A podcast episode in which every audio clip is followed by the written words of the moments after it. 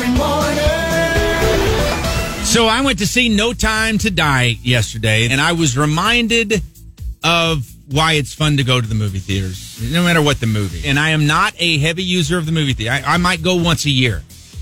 But sitting there yesterday, watching the previews, had my popcorn there, and I'm like, okay, I forget that, that, you know, this is part of it. Just, I love watching the trailers. I'm sitting there, and then all of a sudden, you think, was that the last trailer?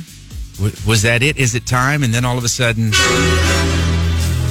and I swear to God, I got to thinking if there was a camera on me right now, I'd be so embarrassed because I just, this cheesy, smiling grin came to my face and it hit me.